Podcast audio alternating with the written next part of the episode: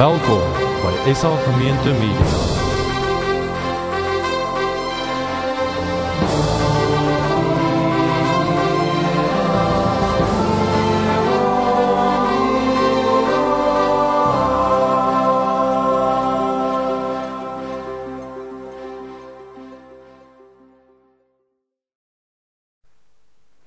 Ons is besig met die reeks oor die Bybel as 'n kompas in 'n lewe waar ons nie weet wat môre en oormôre vir ons wag nie. Ons ouers het vir ons soos padkaarte gegee vir die lewe, maar daai padkaarte strek nie tot by Londen nie en met al hierdie veranderinge wat in die lewe gekom het met rekenaars en selfone en wat is wireless connectivity in Afrikaans. Die woord ontgaan my. As my so in Engeland bly.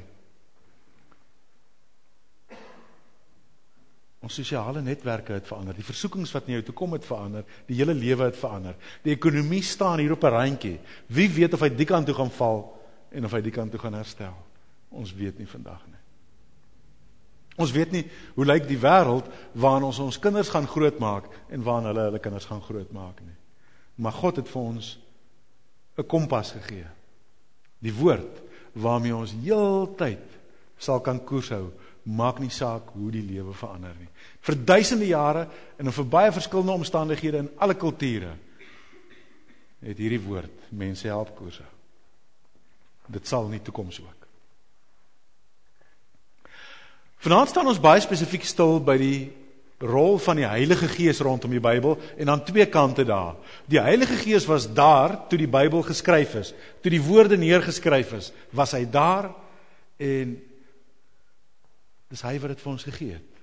En die tweede ding waarby ons gaan kom is jy kan met jou brein stukkies van die Bybel verstaan, maar jy gaan nie sin maak hiervan nie. Jy gaan nie insig kry nie. Jy gaan eintlik die hele punt mis as jy dit op jou eie lees.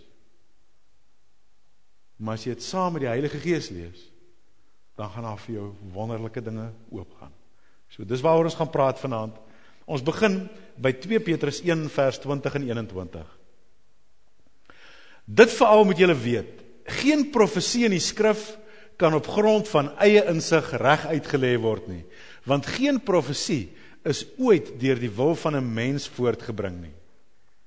Nee, deur die Heilige Gees meegevoer het mense die woord wat van God kom verkondig. Deur die Heilige Gees meegevoer. 2 Timoteus 3 vers 16 Die hele skrif is deur God geïnspireer. Het groot waarde om waarheid te onderrig dwaling te bestry verkeerdhede reg te stel en 'n regte lewenswyse te kweek sodat die man wat in diens van God staan volkome voorberei en toegerus sal wees vir elke goeie werk. Hierdie gedeelte val uit 1:3 hoofgedagtes. Die eerste ene is in die eerste reeltjie soos hy daar staan, die hele skrif is deur God geïnspireer. Die hele ook Levitikus. Weer is moeilik vir van julle om dit te glo. Ook die geslagsregisters in Matteus.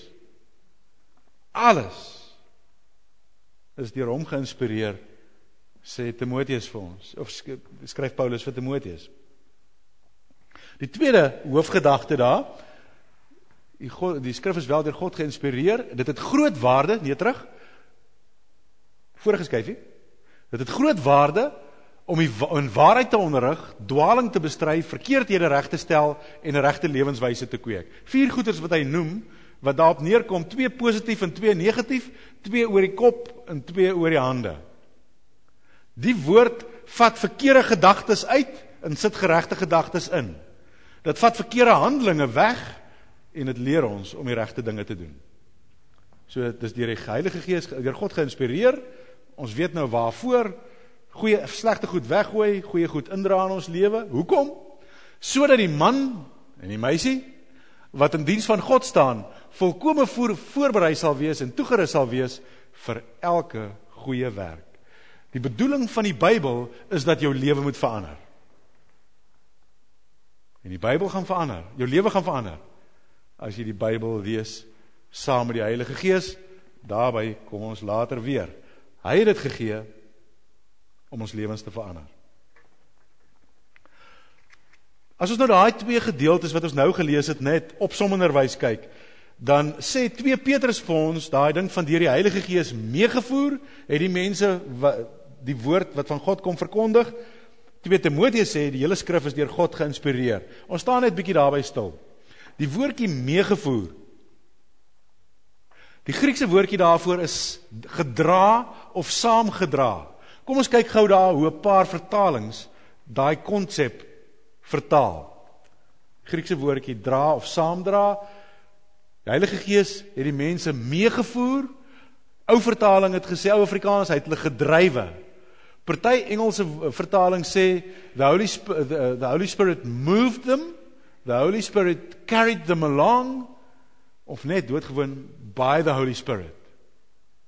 So dis hoe hy vertaal word. Die Heilige Gees het hierdie ouens saamgedra, meegevoer, beweeg om te skryf dit wat hulle daar geskryf het. Kom ons kyk na Timoteus. Nou eers net iets oor die begrip daar by Timoteus. Die begrip inspireer. Die Griekse woordjie is theopneustos. Dit beteken theo is uh, theos is God. Pneustos het te doen met asem. Uh julle sal weer die woordjie pneumatic en pneumatic drill wat jy met PN skryf. Dis hoe jy woordjie ook skryf. Dis deur die gees van God geasem. Die Latyn het dit vertaal met die woordjie inspirata. En dis waar ons Afrikaans en Engels van inspireer vandaan kom, maar eintlik beteken die Latyn direk inspirata as ingeasem. Maar eintlik is dit nie heeltemal reg nie. Is nie baie goeie vertaling daar nie. Want is nie ingeasem nie, dis uitgeasem. Die hele woord sê hy deur die Heilige Gees. Kom ons kyk gou weer hoe verskillende vertalings daai gedeelte vertaal. Geïnspireer. Die Heilige Gees het dit of God het dit vir hulle ingegee uh, dan die Engelse vertalings given by inspiration of God, inspired by God, God breathed, breathed out by God, dis baie letterlik vertaal, divinely inspired, inspired of God. So dis so duidelik net uit hierdie twee gedeeltes, hierdie Bybel en die totaliteit van hierdie Bybel is gegee deur God deur die Heilige Gees. In die teologie is daar iets wat mense inspirasieteorieë noem. Verskillende maniere hoe ouens verstaan dat hierdie ding gebeur het, dat God die Bybel gegee het vir mense. Ek gaan 'n paar van julle noem. Twee is min of meer belangrik om te onthou en dan gaan ek nog twee noem wat jy maar kan vergeet. Ehm um, want ja, ek sal so ietsie verduidelik daaroor. Die een teorie en ek moet hom vir julle noem omdat baie mense dit glo, is dit baie belangrik een om van te weet is die woorde wat ouens gebruik die meganiese inspirasie teorie word ook soms 'n die verbale inspirasie teorie genoem. Dit beteken dat toe die Bybel oorspronklik geskryf is. Ons weet grootste dele van die eerste 5 boeke van die Bybel is alle waarskynlikheid deur Moses geskryf. Sien nou maar Moses het daar gesit en soos Moses geskryf het, nou nie in Afrikaans nie, maar in Hebreëus, in die begin het God is dit letterlik asof God se hand oor sy hand was en vir hom gesê het in die begin het God. Met ander woorde, die meganiese inspirasieteorie of verbale inspirasieteorie beteken elke woord wat hier staan in die oorspronklike taal is net so woord vir woord vir daai skrywers gegee. Tot die kommas en die punte, alles is net so gegee. Daar's ouens wat verskil daaroor wat ander sienings het. En nou gaan ek twee versienings noem julle noem wat julle maar so 'n bietjie kan vergeet. Een siening is dat sekere dele in die Bybel is regtig deur God gegee en ander dele is maar meer deur mense geskryf. Die 10 gebooie is duidelik deur God gegee en en die bergpredikasie Matteus 5 6 7 is duidelik deur God gegee. Die 1 Korintiërs 13, hoe kan dit anderster? Dis deur God gegee. Johannes 3 vers 16, die bekendste versie in die Bybel, dis obviously deur God gegee. Psalm 1, daai pragtige Psalm, Psalm 23, dit kan nie anderster nie, dis deur God gegee. Malefitikus geslagsregisters. Party van die psalms waar Dawid vertel vir die Here hoe hy moet deel met sy vyande. Daar sal hierdie ouens wat hierdie inspirasie teorie glo het. Uh dis dis die Here se kinders wat dit geskryf het, maar ek wil nie sê die Here het dit geskryf nie. Goed. Volgende inspirasie teorie. Kom daarop neer dat die Bybel, hierdie boek, hierdie woorde wat hier staan, nie God se woord is nie. Maar as jy dit lees en die Heilige Gees maak dit vir jou lewend, dan is dit woord van God. Nou mens kan altyd hierdie hierdie goeders wat ek nou vir julle noem, hoekom die ouens dit daarby uitkom. Die positiewe da kant daarvan maak sin, maar die negatiewe kant het meer nadele as wat die positiewe kant voordele het. Want die Bybel self sê vir ons, hierdie is die woord van God. Hy sê nie dit word die woord van God, soos wat hierdie ouens dit glo nie. Dit is die woord van God. Ja, ons gaan nou nou daarby uitkom. Jy verstaan maar min daarvan sonder die Heilige Gees. Ja, jy kan dit baie keer lees en amper in die slaap wil raak, en ander kere dan bil is is of iets hier uit, soos 'n cricketbal jou teen die voorkop tref en dit net wow, wow, wow. Daai ongelooflike verskil tussen om verveel te wees deur wat jy lees en in jou hart aangegryp te wees dat 'n manier dat jou hele lewe verander. Daar is 'n radikale verskil. Ons gaan nou net daaroor praat. Maar dit het te doen wanneer ons die Bybel lees, nie oor hoe die Bybel gegee is nie. Hierdie is die woord van God.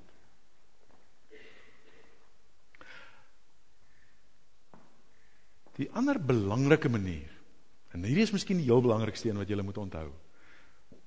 Van hoe mense verstaan kan verstaan dat die Here vir ons die woord gegee het word die organiese inspirasie teorie genoem. In Hanley moet my bietjie hierso help. Eeue en eeue en eeue gelede het God sy instrument gevat soos Hanlie die viool daar optel, het God daar in die woestyn in Israel naby Israel 'n man met die naam Moses gevat. En God het met Moses begin werk. God het in hom gewerk. God het deur hom gewerk. In groot dele van die eerste 5 boeke van die Bybel is neergeskryf. Wie hoor wat hoor julle nou? Hoor julle vir Hanlie of hoor jy die viool? Hoor jy die viool? Nie vir Hanlie nie. So ek kan maar die viool vat en dit gaan dieselfde klink. Mens kan nie onderskei of dit die musikant is waarna jy luister of die instrument nie. Want is al twee. So het God vir Moses gevat en deur hom gepraat. Jare later, eeue later, het God in Israel 'n jong herder gevat. 'n Jong herder wat sy hart uitverkoop was aan die Here. Wat baie gebid het. En graag vir God liedjies gesing het. En God het hom gevat En God het in Dawid begin werk. En God het deur Dawid begin werk. En God het gepraat. God het gesing. Of was dit Dawid? Moeilik om te weet, né? Nee. Hoor ons nou vir die musikant? Hanlie? Of hoor jy die gitaar? klink dit dieselfde as verskillende musikante. Een wat eergister begin leer het of iemand soos nou hier agter sit die gitaar vat. Nee, hoor duidelik. Dis 'n ander musikant. En so het die lewende Here Dawid die herder gevat en hom koning Dawid gemaak. En van die mooiste dele in die Bybel gegee wat vandag nog geluister word gebid word gesing word Eeue en eeue het verbygegaan. God het baie instrumente gevat. Amos, Micha, Obadja, Jesaja, Matteus, Markus, Lukas, Johannes, Paulus. Maar kom ons staan maar stil by Johannes. Johannes, een van Jesus se disippels, was eers visserman gewees. En toe vat God vir Johannes en hy begin praat met hom. In hom, deur hom. Johannes het geskryf of was dit God? Ek weet nie. Sê gou vir my. Soos jy daar sit, is jy jou pa se kind of jou ma se kind? Gou, wat het wat het jy binne in? Is jou pa of jou ma wat in jou is? Dis albei. Dis albei. Kan jy op 'n dag besluit ek is nou fed up vir my pa, ek gaan nou net my ma wees? Nee. Dis nie asof die helfte van jou liggaam jou pa en daai helfte jou ma is nie. Dis nie asof een orgaan van jou pa is en 'n ander orgaan van jou ma nie. Elke enkele selletjie is albei. En so het God vir Johannes gevat. En die hele boek Johannes is neergeskryf. Die brief 1 Johannes is neergeskryf. 2 Johannes en die brief 3 Johannes. Jare later op 'n eiland. Die boek Openbaring. God het gepraat oor die eeue. En elke keer hoor ons God praat maar elke keer hoor ons die karakter van die spesifieke instrument wat hy gebruik. Soos ons die viool, die gitaar, die keyboard hoor. Maar een musikant wat hulle speel. Een lewende God. Wat vir Moses met sy detail vat.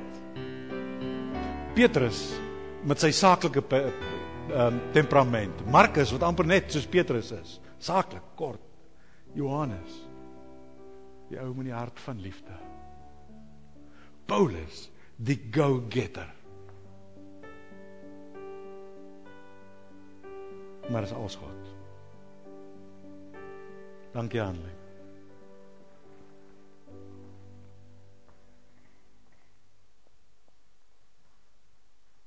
En as jy in die Bybel in jou hande hou, hou jy God se musiek, God se kommunikasie, God se praat met jou in die hand.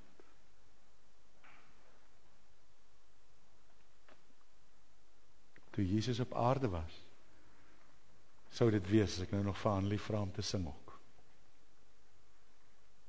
En Jesus het ons homself gehoor. Alleen hom.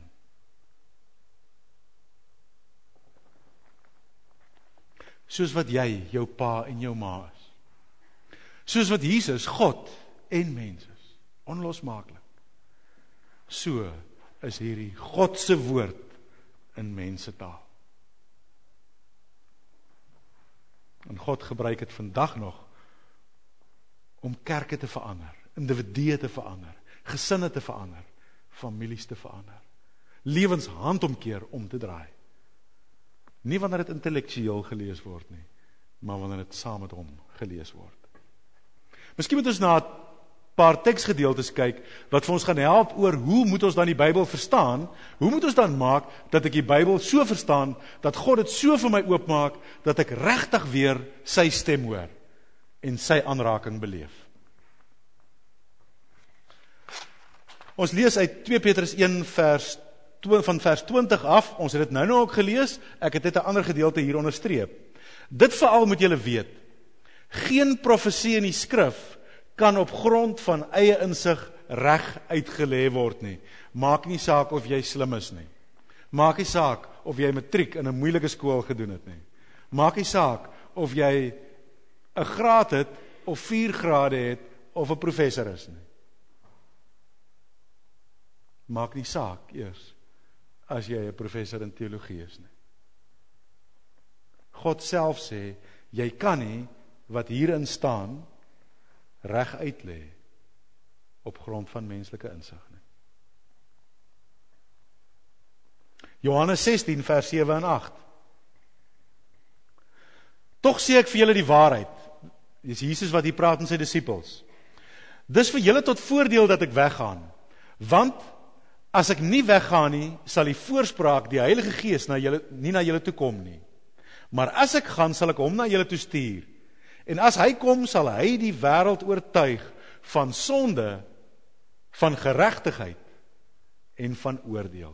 Jesus sê hy gaan weg, maar moenie spyt wees nie, wees bly. Want as hy weggaan, kom God weer na ons toe, hierdie keer in die vorm van die Heilige Gees. En dit gaan vir ons beter wees. Want hy gaan dinge vir ons oopmaak. Hy gaan dinge vir ons wys. Hy gaan vir ons baie spesifiek drie dinge noem hy hierso. Hy gaan oortuig, mense oortuig van sonde in jou lewe. Klomp dinge in jou lewe wat jy gedink het is alright. Ander mense het miskien nie gedink is alright nie, maar jy's gedink is alright. En op 'n dag gaan hy net jou oë oopmaak en sê, "Wat 'n gemors maak ek daarvan?" Van geregtigheid. Nou party van die nuwe vertalings verander daai geregtigheid in 'n hele sin om dit te probeer verduidelik. Maar dit kom nou op neer dat dit iets van Jesus se heerlikheid en die volmaaktheid van hoe dit bedoel is en van oordeel. Ek weet nie van haar is van julle wat jou lewe met die Here reggemaak het omdat jy bang is vir die hel nie. Dis vandag glad nie gewild om te praat oor so iets nie. Maar die Bybel self sê die Heilige Gees kom om daarvan te oortuig en party ouens kom op grond van vrees na die Here toe.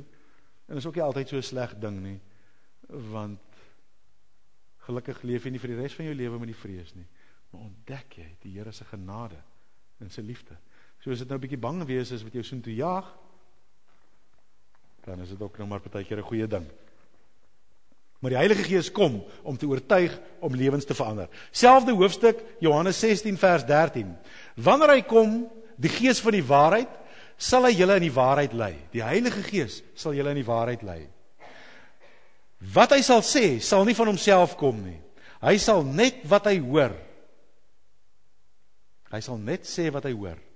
En hy sal die dinge wat gaan kom aan julle verkondig. Hy gaan jou oë oopmaak om dinge raak te sien voor dit daar is. Hy gaan vir jou oortuig, gaan so om en nie so om nie. Los hierdie ding, gaan soontoe. Wanneer hy stye, wanneer hy gaan sien wat kom, voor jy natuurlik kan sien wat dit kom. En hy wil sy kinders lei.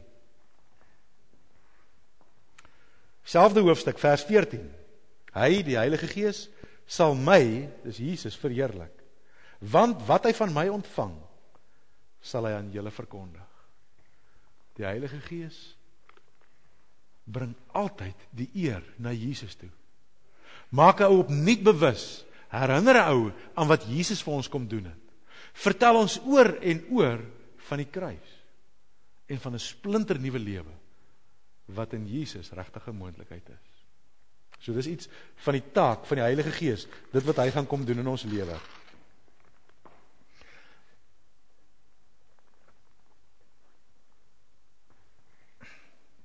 Daar's dinge in die Bybel sê die woord vir ons wat jy nie kan verstaan. Maak nie saak hoe slim jy is nie, jy moet dit by God gaan hoor. Nou weet ek hoe slim jy is nie. Kom ons kyk, hier's gou 'n probleempie. Of drie probleempies. Daar so drie sommetjies. 10 10 10 is gelyk aan 1020. Jy moet een wiskunde simbooltjie enige plek daar invoeg, enige wiskunde simbooltjie enige plek daar invoeg dat dit reg is. Die volgende ene 101010 is gelyk aan 1010. Weereens 'n wiskunde simbooltjie enige plek daar invoeg dat dit die waarheid is. Laaste een 101010 is gelyk aan 950.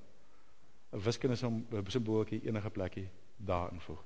Kyk gou-gou of jy dit uitgefigure kry. Wyf vir my as jy al een van hulle het. Right.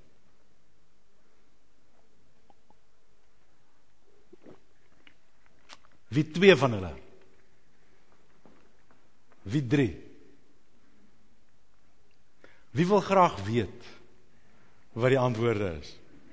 Jesus, kom gou.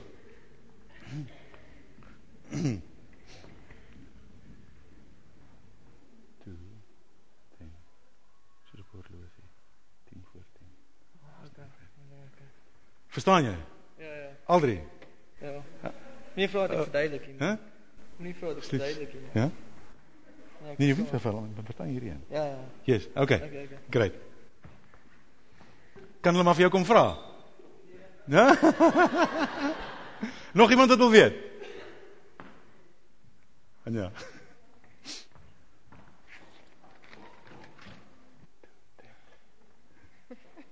Maak dit sin? Okay. Slim kan verduidelik vir hulle. Jy hoef nie nou nie, maar as iemand jou kom vra na die tyd, jy kan sê. Ja. OK, ek gaan nie nou vir julle sê hoe dit werk nie. Daar's daar's net een manier hoe jy gaan weet. En dis as jy vir my kom vra of iemand vir wie ek verduidelik het. Dis mos hoe dit met die Bybel werk. Die Here sê vir ons, hier's dinge hierin wat jy nie met jou verstand kan uitwerk nie. Vat nou daai weg, anders gaan niemand meer vir enigiets na die preek luister nie. En as jy voel jy gaan nie na die res van die preek kan luister nie, want jy sit in hierdie goed, jy's nou te angstig om te weet, bid dat die Here jou so angstig sal maak om te weet wat is die dinge in die Bybel wat hy vir jou wil oopmaak. Want hy sê, hier's talle goed hierin wat ek vir jou wil oopmaak wat jy nooit in jou verstand uitgewerk kan kry nie. Kom na my toe. Maar weer eens daar's twee maniere. Jy kan self na die Here toe gaan op jou knieë en vir hom vra en hy gaan vir jou wil wys. Daar's 'n ander jippo manier. Gaan vra vir iemand wat by die Here was. Of gaan lees 'n boek wat so ou geskryf het en jy gaan die antwoord kry. Maar dit is nie so goed as om by die Here self te wees nie. So tweedehandse manier waar jy ook baie dinge kan leer. So Miskien sal die volgende manier vir julle help om iets daarvan te verduidelik. Ehm um, LZ, jy my gou kom help. Ek het nou uh LZ en Neil is verloof en Neil het vir my ietsie neergeskryf hierson. Curriculum vitae van Neil van Staden. Dis nou nie heeltemal die soort CV wat 'n ou vir 'n werk sal ingee nie. Jy kan maar net sommer hier staan en lees en geniet wat daar staan. Maar dis nou uh, nie heeltemal die soort van CV wat 'n ou werk nie. Ja, ek het so 'n paar basiese vrae gevra soos wat net daai basiese biografiese vragies en so aan wat ou nou maar altyd skryf van die eerste paar. Maar dan staan nou 'n paar ongewone vragies ook. So ek het 'n bietjie gevra oor die kleuterskool waarna hy was en ietsie oor sy laerskool juffrou. En ek het hom vertel hy het, hy het daar ietsie geskryf van 'n keer wat hy amper dood was. En hy het um, iets geskryf van 'n besondere prestasie in sy lewe. En dan het hy op 'n laaste bladsy sommer net 'n baie baie persoonlike nota het hy hierso neergeskryf. LZ, het jy klaar gelees of is jy nog nie klaar nie? Nee, nee, klaar. Het jy alles geweet wat daarin staan? Meeste. Meeste maar het jy alles geweet? Jong, wat moet ek nie geweet het nie. Okay. Sy juffrou se naam. Right. Goed, daar's so 'n dingetjie of twee wat sy nie geweet het nie. As jy nou met iemand anders te gaan praat hier wat nie van Neil ken nie, sal jy vir hulle alles kan verduidelik wat hierin staan sodat hulle weet wat daarin staan. En dan ken hulle van Neil net so goed soos jy. Nie heeltemal nie. Neil kom staan gou hier by jou. so kan ou partykeer die Bybel lees op jou eie. En dit wat jy kry as jy op die Bybel op jou eie lees, is iets wat jy vir 'n ander mens ook kan gee. Maar daar's 'n ander manier hoe ou die Bybel kan lees. En terwyl julle twee daar lees en gesels daaroor. Ehm um, ou ou kan die Bybel soms net intellektueel verstaan, maar soms kan 'n ou die Bybel ook lees en is regtig nie net jy nie. Jy is regtig by die Here. En daar gebeur dinge tussen jou en die Here. Hy praat met jou. Hy praat met jou oor die goed wat daar staan en hy verduidelik baie keer vir jou meer as wat daar staan. En daar's iets wat daar gebeur. Sê nou vir my, julle girls wat nou nog nie verloof is nie.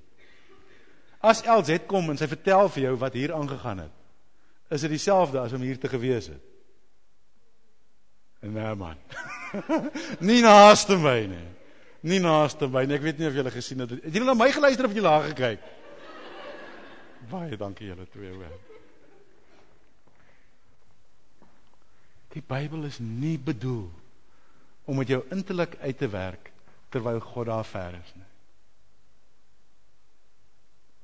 Dit is bedoel dat jy saam met hom sal leef. En hy dit vir jou oopmaak. En hy sy arm om jou sit. En hy vir jou vertel en hy vir jou hier insig in gee. En dinge vir jou oopmaak vir implikasies wat dit vir jou lewe het. En dit waarsku oor iets wat hierin is wat implikasie het op iets wat aan die kom is in jou lewe of in jou gemeente of in vriende van jou se lewe. Net 'n ding op jou hart lê. Jy al beleef as die Heilige Gees met jou praat. As hy vir jou so aangryp in 'n gebedslas op iets op jou hart het, jy weet, maar die ding moet ek met hom deurworstel. Die Heilige Gees praat op verskillende maniere met mense. In die Bybel is daar voorbeelde hoe hy met mense in drome praat. Nou is daar ouens wat behep gaan daarmee. Kan die Heilige Gees vandag nog deur 'n droom met 'n mens praat? Natuurlik. Maar hy het in die ouens wat ons van weet, het hy miskien twee keer in 'n leeftyd met die ou gepraat deur 'n droom. Ek het in al my jare van stap saam met die Here het ek twee keer iets belewe wat ek met my hele hart oortuig is. Dis God wat met my gepraat het.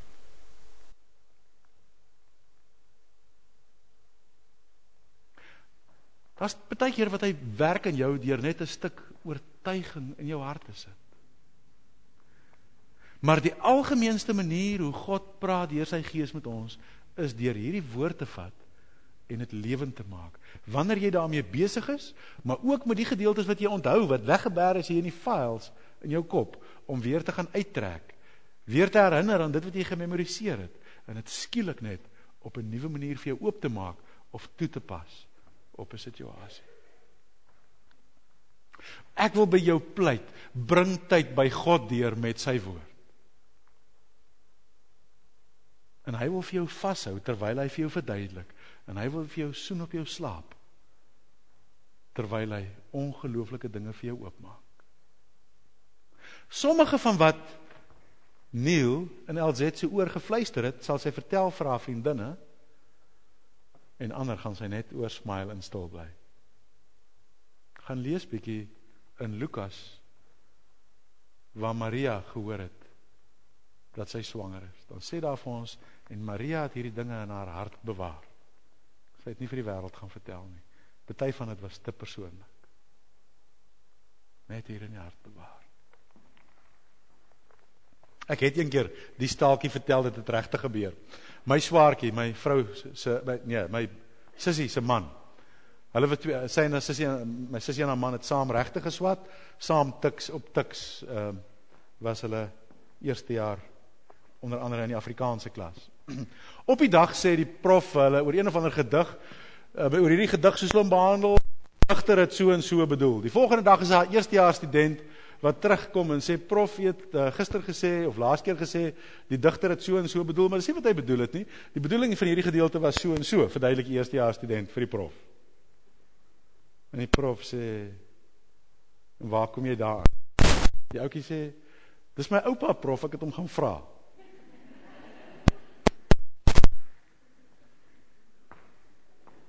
Hoe stry hy ou daarmee?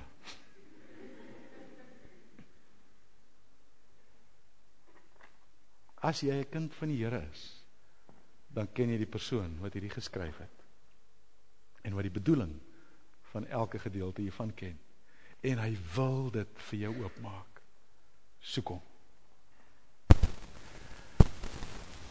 In 1 Korintiërs, mens moet eintlik 1 Korintiërs 1 en 2 lees om iets hiervan ten volle te verstaan. Ek gaan tog dit net vinnig vir ons 'n gedeelte uit hoofstuk 2 lees.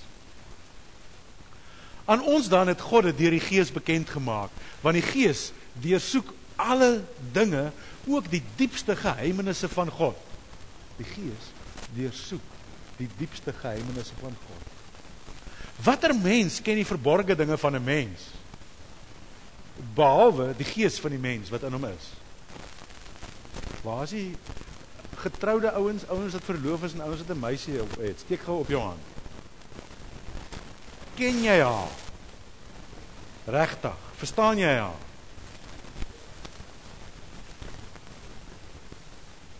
Obviously nie. Dis wat hy hiervan praat. Jy ken 'n mens vir so lank en dan ken jy die mens nog nie. Net die gees van die mens binne. So ook ken niemand die verborgde dinge van God nie, behalwe die gees van God. Die gees wat ons ontvang het is nie die gees van die wêreld nie, maar die gees wat van God kom. So weet ons wat God ons uit genade geskenk het. Dit verkondig ons ook, nie met geleerde woorde wat menslike wysheid ons leer nie, maar met die woorde wat die Gees ons leer. So verklaar ons geestelike dinge aan mense wat die Gees het. Die mens wat die Gees van God nie het nie, aanvaar nie die dinge van die Gees van God nie. Vir hom is dit onsin. Hy kan dit ook nie verstaan nie, omdat dit geestelik beoordeel moet word. Die mens wat die Gees van God het, ken die waarde van die dinge en beoordeel maar self kan hy die, kan hy deur geen mens beoordeel word nie. Daar staan geskrywe: Wie ken die gedagtes van die Here? Wie kan hom raad gee? Niemand ken die Here regtig, sy hart, sy gedagtes nie. Ah, sê hy. Ons het die gees van Christus. As die gees van Christus in jou woon en saam met hom is jy besig in die woord, dan maak hy vir jou die wonderlikste dinge oop. Hy nooi jou. Die beeld die Bybel gebruik ook die beeld van vervul wees met die Heilige Gees. As hy as sy gees ons vul, dan word daar sekere dinge vir ons oop. Dan kry ons sekere krag om ongelooflike dinge te kan doen wat ons andersins nie sou kon doen nie. Meeste karre vandag het kragstuur. Ehm um, as jy volgende keer in 'n kar sit en met kragstuur of in 'n kar sit, maak nie saak nie, kragstuur of nie kragstuur nie, voor jy die engine aanskakel, draai bietjie die stuur van links na regs, sover as dit kan gaan en dan sover van regs na links as wat jy kan gaan. Dis harde werk. As jy 'n kar teen 'n afdraande laat afloop, handrem losmaak, uitraat hy die engine loop nie en jy probeer rem, dan moet jy nogal rem om daai kar te gerem te kry.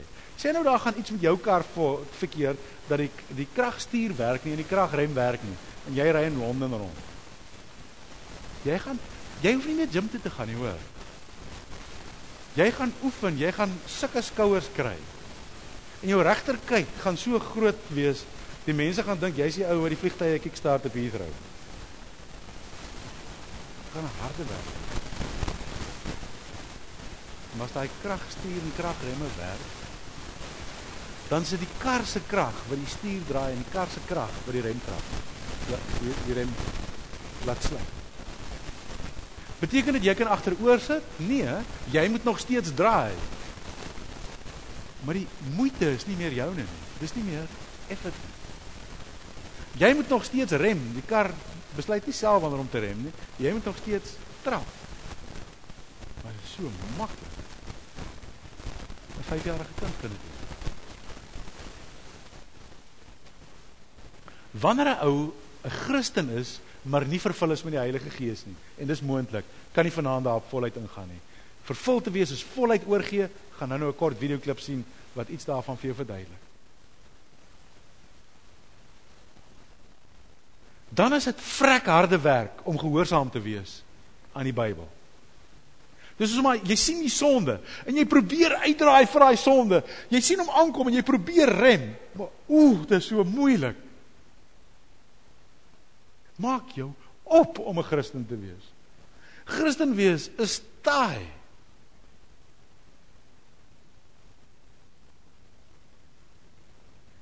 Maar as jy sê Heilige Gees vul my. En nou moenie verkeerd verstaan nie, ons kan nie nou heeltemal hierop ingaan nie. Elke Christen wat werklik Christen is, het die Heilige Gees in jou. Maar om die Heilige Gees vervul te wees is iets anderster. Dit beteken die Heilige Gees het jou ten volle. Skielik is dit nie meer effort nie, dit is soos kragstuur. Jy kom aan, jy sien daar's die versoeking en jy draai. Jy moet nog besluit om te draai. Jy moet nog die effort doen. Maar die moeite daarvan is weg. Dis nie meer 'n gestoei nie. Jy sien die gevaar en jy weet jy moet stop. En jy stop. En lewe in oorwinning word 'n lied. Het jy al die twee soorte Christene gesien? Die een wat 'n Christen is, hy's regtig lief vir die Here, maar sy lewe is 'n battle en en nie Christen moet hom eerder eerder nie sien nie want hy doen skade. Die ander ou, altyd 'n breeze vir hom. Dis die verskil. Een ou is gevul met die Heilige Gees. Is op sy knieë by die woord saam met die Heilige Gees. Kry elke dag 'n nuwe inspuiting, 'n nuwe hoop krag en energie. As God se Gees omval. En die ander ou kind van die Here, maar hy battle in eie krag. Mag God jou leer om by hom te leef, saam met hom, gevul met sy gees. Kom ons kyk die. Do not be foolish, but understand what the Lord's will is. Do not get drunk on wine, which leads to debauchery. Instead, be filled with the Spirit. I don't want to be foolish, so it's important that I learn how to be filled with the Spirit. The context has filling being in contrast to being drunk, so it's obvious that we're to be under the influence of the Holy Spirit. The Greek verb used here for filled means to be constantly being filled. If I use the word picture of a water jug constantly being filled, it spills all over the place and there's a lot of waste. Unless we're a leaky jug, but then that's still pretty wasteful and messy. So, to help me understand this principle, I found another word picture.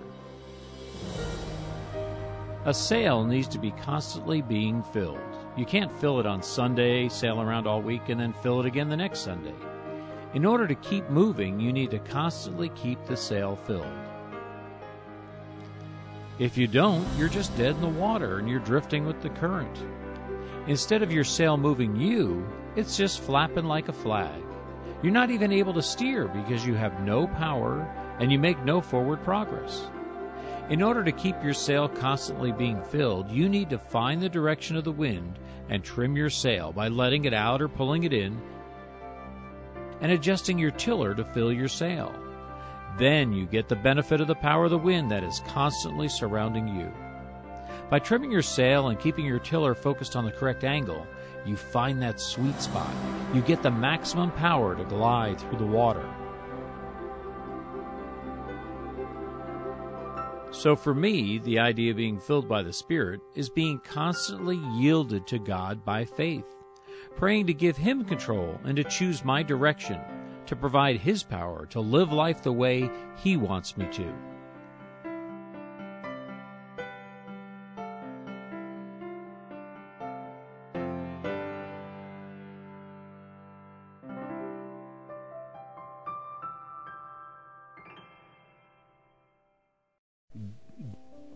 Drie seilbootjies lê in die water. Die een se seil lê plat op die dek.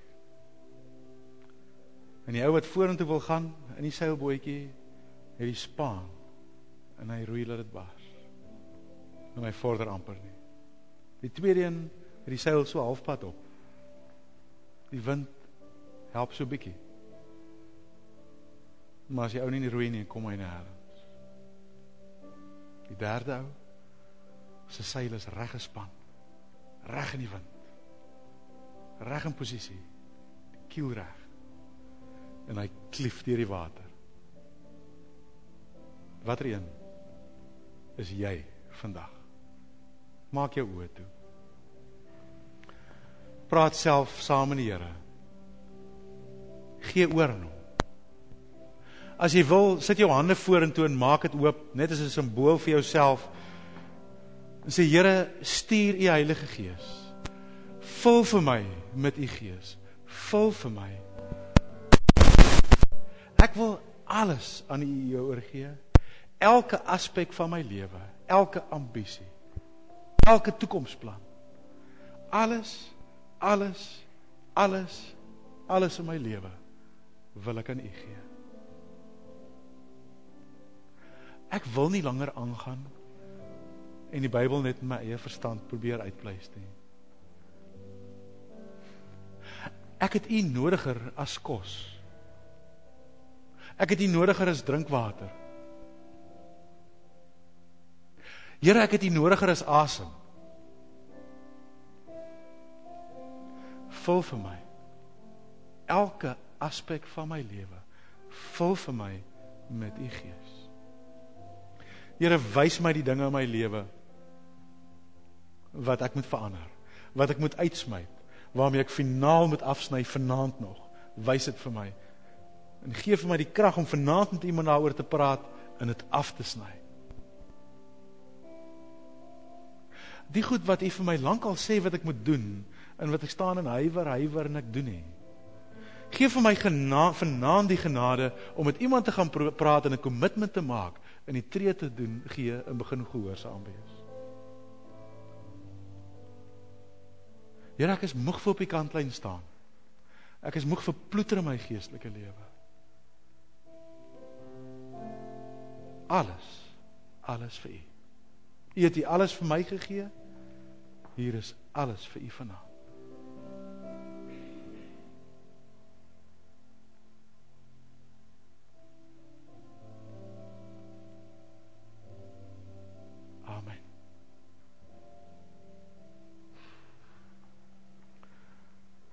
Jy weet vanaand of jy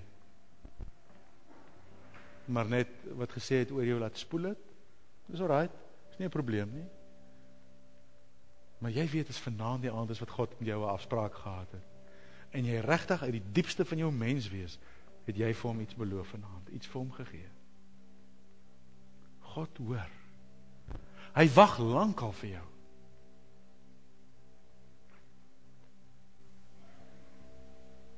Soos iemand wat vir jou op die lughawe wag, as jy aankom na lang lang sien en jou omhels en soen en trane loop, as jy vanaand in opregtheid teruggekom het, dan gryp God jou en hy sit sy arms om jou en die trane loop oor sy wange.